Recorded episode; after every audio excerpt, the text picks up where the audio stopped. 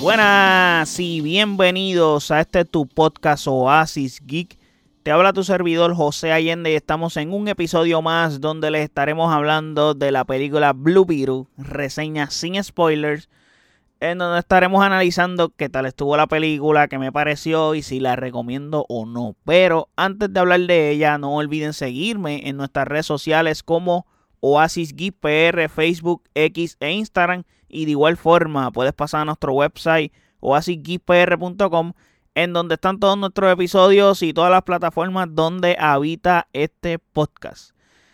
Ahora bien, Blue Beetle, dirigida por el director puertorriqueño Ángel Manuel Soto, eh, que ha trabajado en proyectos como Charm City Kings, La Granja y el documental de Menudo Forever.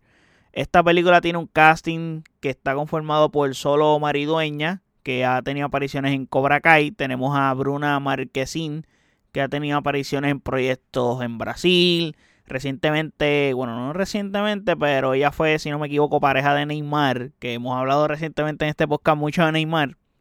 Eh, tenemos al stand-up comedian Jorge López, que ha tenido también apariciones en diversas películas en Hollywood de toda índole, hasta animadas. También tenemos a Belisa Escobedo, que ha tenido apariciones en Hocus Pocus 2.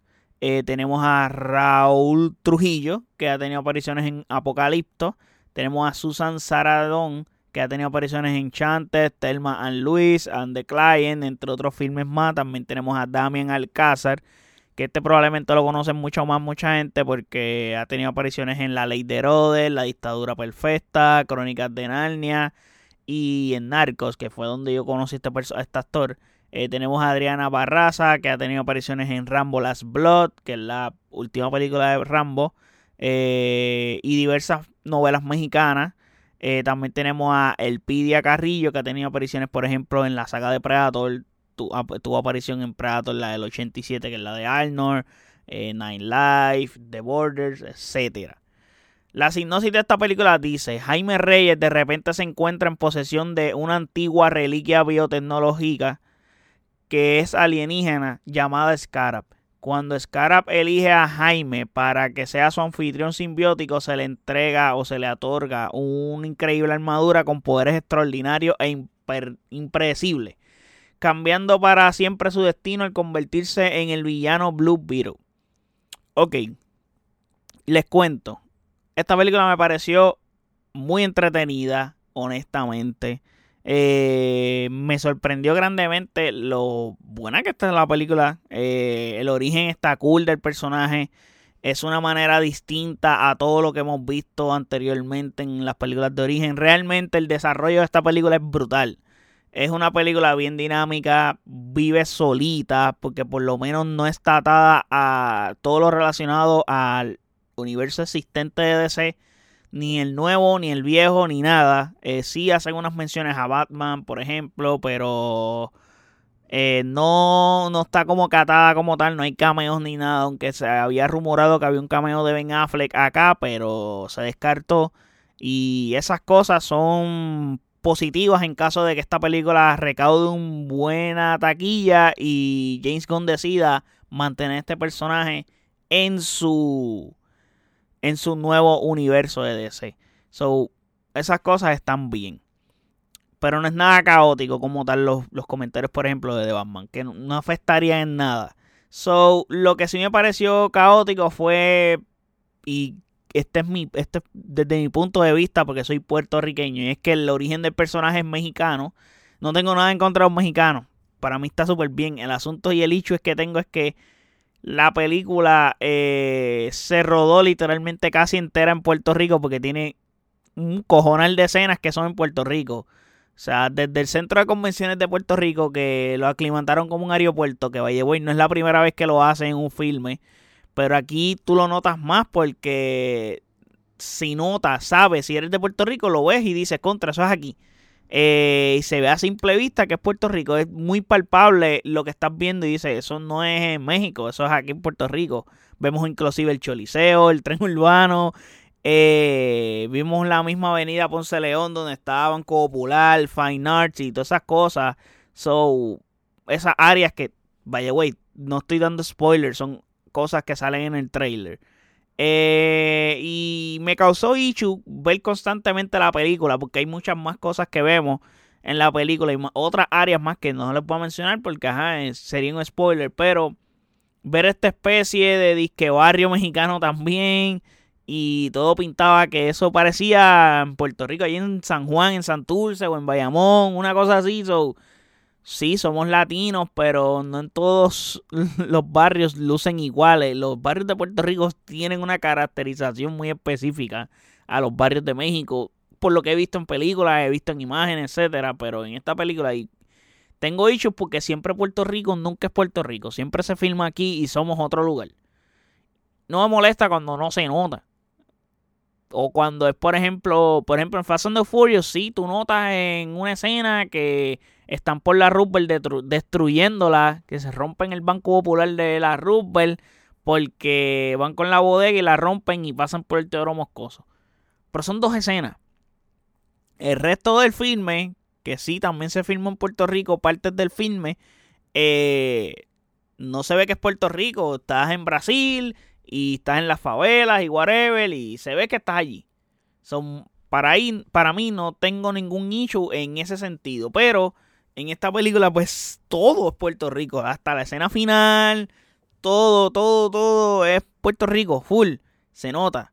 So, sí, también, o sea, obvio, como les dije, también entiendo que como somos latinos, pues puedes tener una identificación con el lugar, etcétera, y también entiendo, el director es puertorriqueño. Se le agradece muy bien la exposición que le dio a nuestro país en un filme que pues tiene espectadores más de lo habitual, gente, gente que, que no mira productos de Puerto Rico van a estar más pendientes porque están observando cosas y el problema que tengo es que como ven que ven que estas áreas de Puerto Rico, pero no saben que son de Puerto Rico, piensan que son en México. So, y también el presupuesto del filme, estoy seguro que fue un gran factor para que la película, gran parte de ella se filmara aquí en Puerto Rico. También ayudó a la economía de Puerto Rico.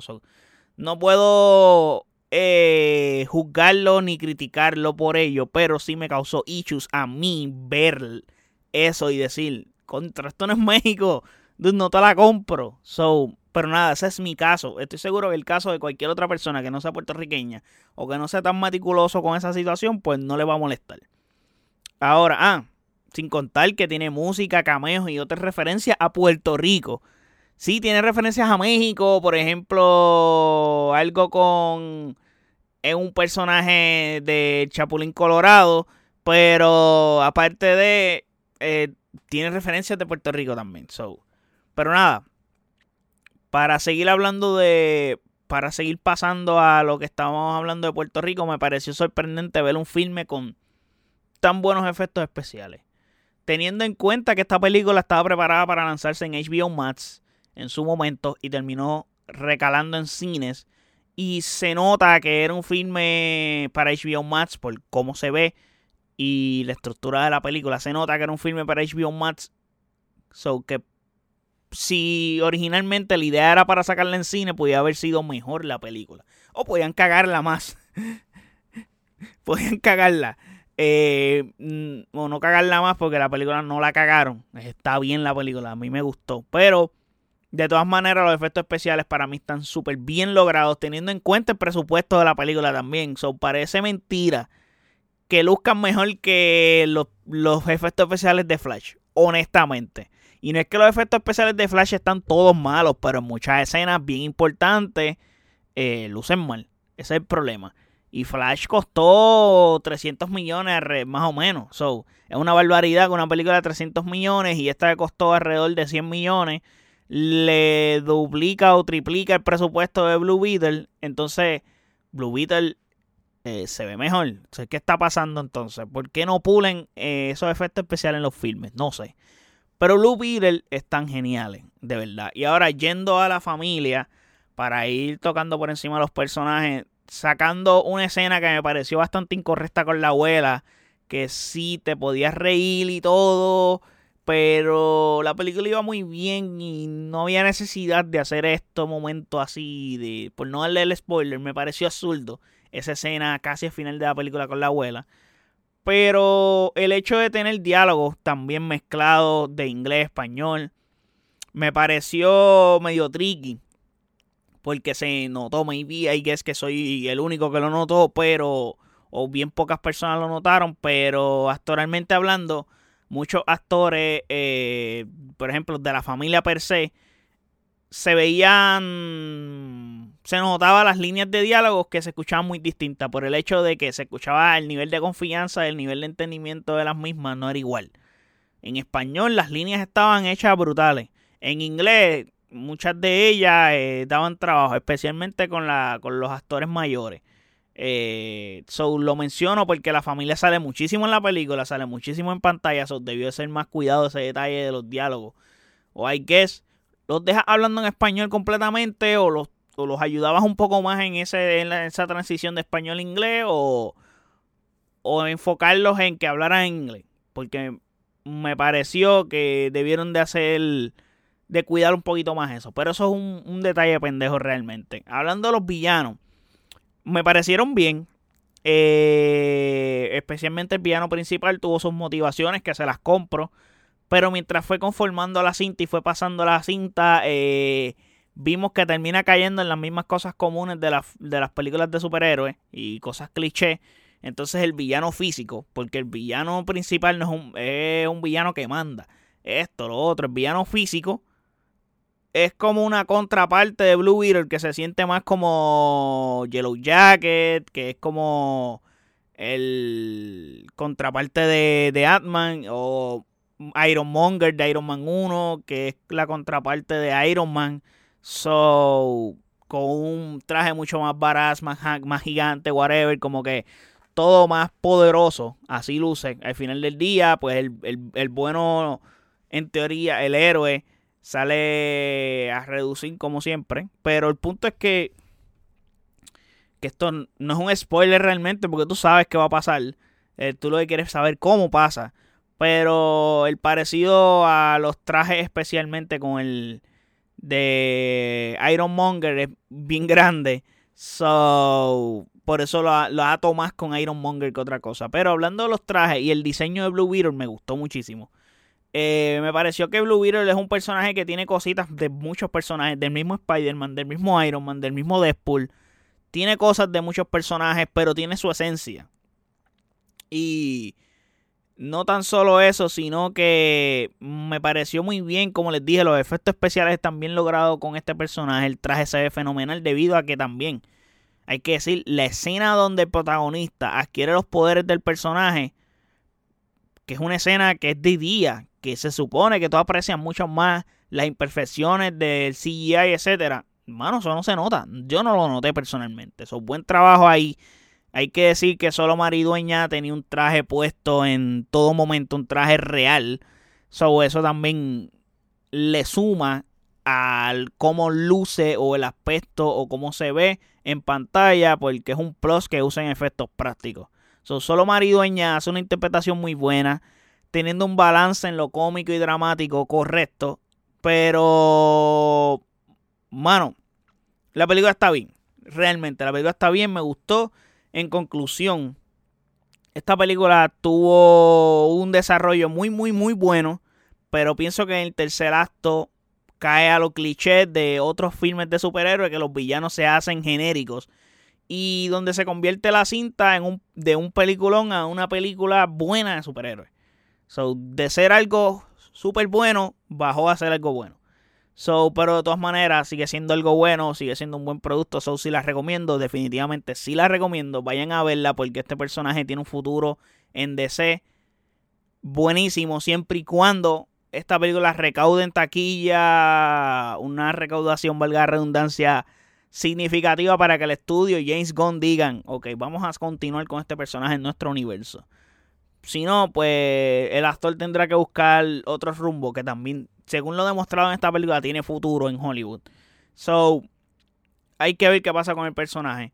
Eh, pero vayan a verla al cine, no sean bacalaos. Tiene dos escenas post crédito. Hay una que básicamente es una en una posible continuación y hay otra que no es tan importante realmente, pero si quieres quedarte a verla la puedes ver. No les voy a dar spoiler para que se queden y la vean, pero les doy el hint de que no, es, no es tan importante realmente la segunda escena post crédito. Pero pues, nada. Con eso los dejo. Eh, déjenme saber en los comentarios qué piensan de esta película, qué tal les pareció esta review, qué tal les pareció, si la vieron la película, si no la vieron, si la quieren ver, si no la quieren ver. Déjenme saber en los comentarios todas esas opiniones de ustedes en nuestras redes sociales como Oasis Facebook, X e Instagram y de igual forma puedes pasar a nuestro website oasisgispr.com en donde están todos nuestros episodios y todas las plataformas donde habita este podcast. Así que muchísimas gracias por el apoyo. Hasta el próximo episodio. Chequeamos. Bye.